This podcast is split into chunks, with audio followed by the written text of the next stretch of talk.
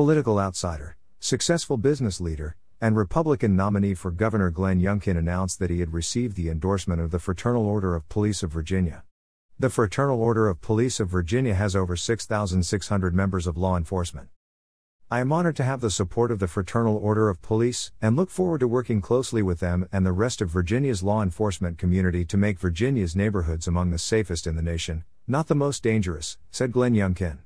Terry McAuliffe has turned his back on law enforcement and embraced the most radical elements of his party that want to defund the police, abolish ICE, and close prisons. On behalf of the 6,618 members of the Fraternal Order of Police of Virginia, we firmly endorse Glenn Youngkin for Governor of Virginia.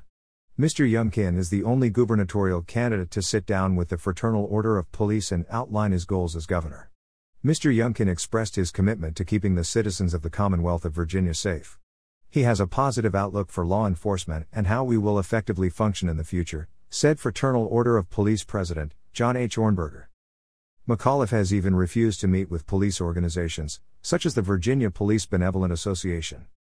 And in 2017, the Virginia Sheriff's Association accused Governor Terry McAuliffe of canceling a budget meeting in retaliation against sheriffs who had endorsed Republican Ed Gillespie for governor.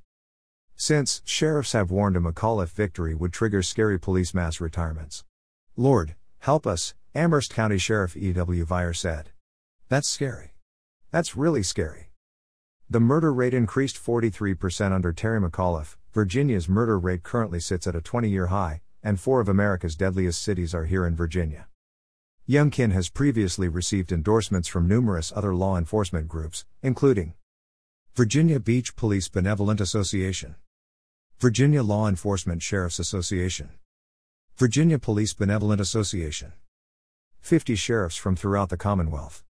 Failed leadership by liberal, one party control in Richmond has made a number of Virginia cities among the most dangerous in the country. Glenn Youngkin knows that the way to combat crime and keep Virginians safe is by working with law enforcement and defending, not defunding the police.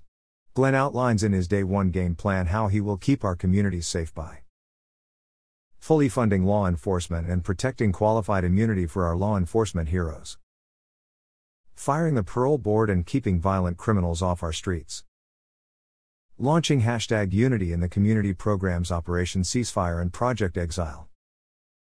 Fixing our broken mental health system.